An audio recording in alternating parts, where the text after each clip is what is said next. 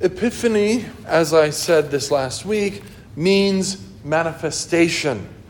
We hear this each year and we are encouraged to manifest Christ to the world.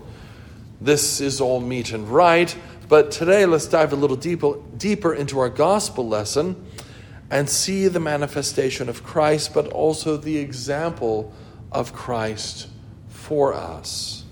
By the way, the English word manifest comes from the Latin manifestere or manifestare. I don't know. I have to always ask my choir how to pronounce things. Um, and that means to make public. And this is a helpful bit of color when we think of Christ being made manifest to the world. Christ was and must be revealed and made public to the world. That's part of our job. His parents went to Jerusalem every year at the feast of the Passover, and when he was 12 years old, they went up to Jerusalem according to the custom of the feast. Bede, the ninth century English saint who not only wrote the first real history of the English church, but who was also a voracious reader and scholar in many fields and a commentator upon Holy Scripture, notes that the Lord's coming every year to Jerusalem for the Passover with his parents is an indication of his human humility. Bede notes that Jesus, born a human being among human beings, did what God, by divine inspiration through his angels, prescribed for human beings to do. He himself kept the law which he gave in order to show us who are human beings, pure and simple, that whatever God orders is to be observed in everything. Jesus kept the law during his entire sojourn here amongst his creation. As we follow Christ's life throughout the church year, we were reminded of this keeping of the law on January 1st with the feast of the circumcision. Jesus grew up with a faithful church family who went to Jerusalem every year at the feast of the Passover. A couple of decades later, Jesus would be hailed as king as he entered that same city. At the same feast of the Passover, he would face a criminal's death and have victory over sin and death for us, vindicated after three days in the tomb by his resurrection. There are many foreshadowings in our text, and the patristic fathers uh, note so many of them. He spent three days by himself in Jerusalem at the temple. He was 12 years old. There's, there's a whole myriad of connections there. Yet, so obvious is Jesus that doing his Father's will shines brightly. Why did you seek me? Did you not know that I must be about my Father's business? If we are to imitate Christ, then we can ask ourselves every moment of every day Am I about my Father's business? In our imitation of Christ, do we put his humility high on the list for us to imitate?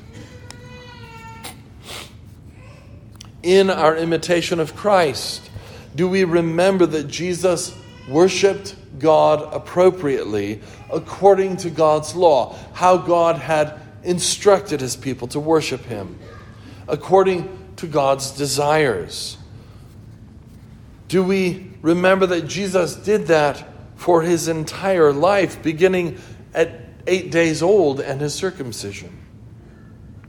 He was in the temple, God's house, doing God's business. Do we make that a priority in our lives? Manifesting Christ to the world is a high calling. Let us make sure that we are prepared for it. The primary preparation is a life of worship. When we have opportunity to meet Christ manifested to us in bread and wine, do we take that opportunity? Are we desirous to meet Christ in the sacrament, to follow his instruction, and to come to church every Sunday and on the great feasts? These questions are not easy to answer truthfully if we're truthful with ourselves. Quite often, I'm sure we'd all rather just lay in bed than make it to church and partake in the sacrament. Quite often, we find other things to do. We convince ourselves that they are more important than meeting Christ in the sacrament. Jesus spent three days in the temple, in his temple, discussing the things of God with the scholars and the leaders of the day. And I'm absolutely sure that he participated in the temple worship during those three days. The scholars and the leaders would have as well. Are we following his example? The threefold rule of prayer includes that Sabbath temple worship. The Holy Eucharist on Sundays is the New Testament equivalent and it includes the morning and evening sacrifices made in that temple every day, of which the daily offices in your prayer book is the New Testament equivalent. And it includes the devotional prayer life we're called to, which one could imagine happening in any of the courts of the Old Testament. Some of those courts were as close as you were going to get to the Holy of Holies. So for the Gentiles, the Gentile court was as close as you were going to get. That's where you got to worship God. And you can imagine prayers happening in those courts because they didn't get to be closer in where the altar was. Definitely not in the Holy of Holies. Even the priests didn't go there. The high priest only once a year. And you can imagine the prayers as we know that would happen in the home and over bread and wine and all the other daily aspects of life. We see the New Testament equivalent in the image of someone coming into perhaps an empty church, and then they would kneel, he or she would kneel in one of the pews and pray. We have that image in film all the time, um, even when it's such a foreign concept to so many of Americans. It's still a historical artifact that we have in mind. And of course, this kind of prayer can happen anywhere at work, at play, at home, with family. So, are we imitating Christ in our prayer life?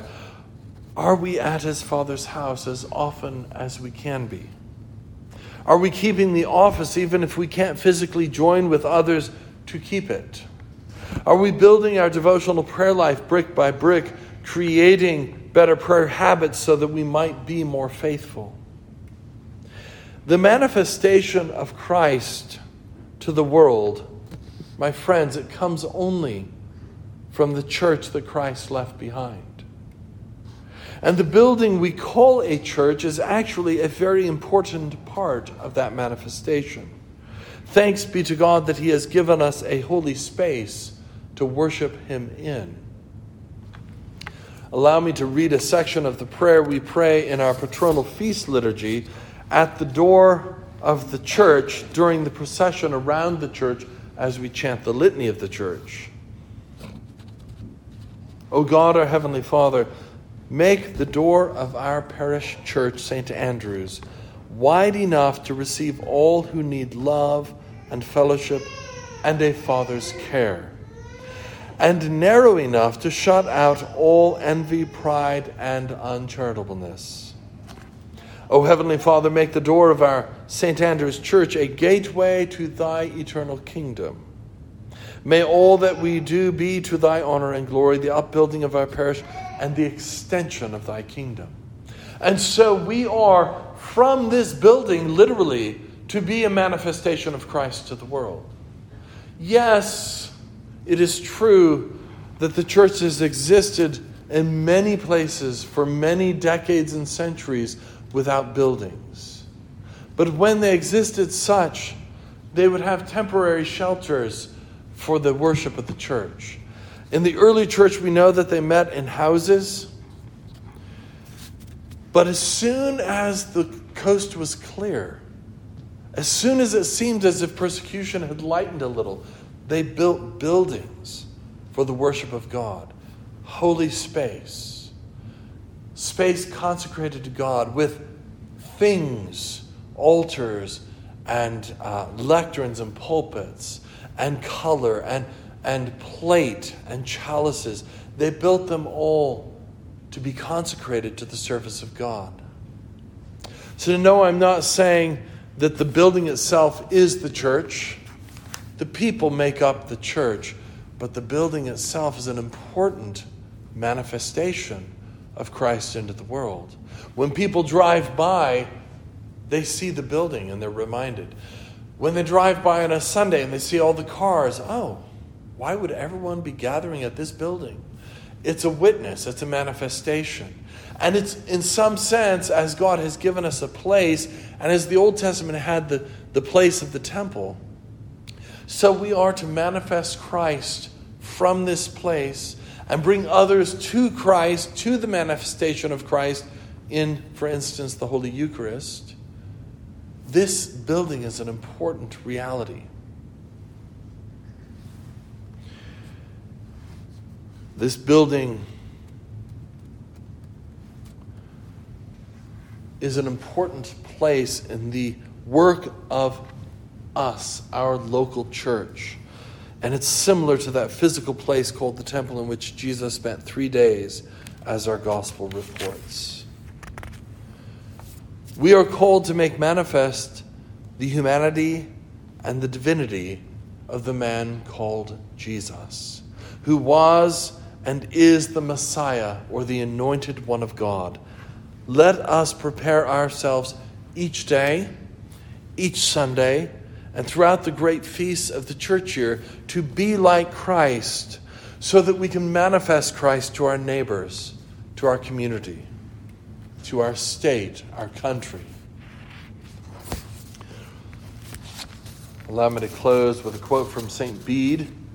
He says, If we take delight in looking upon the glory of his divinity, if we want to dwell in his eternal home in heaven all the days of our lives, it delights us to see the Lord's will and to be shielded by his holy temple.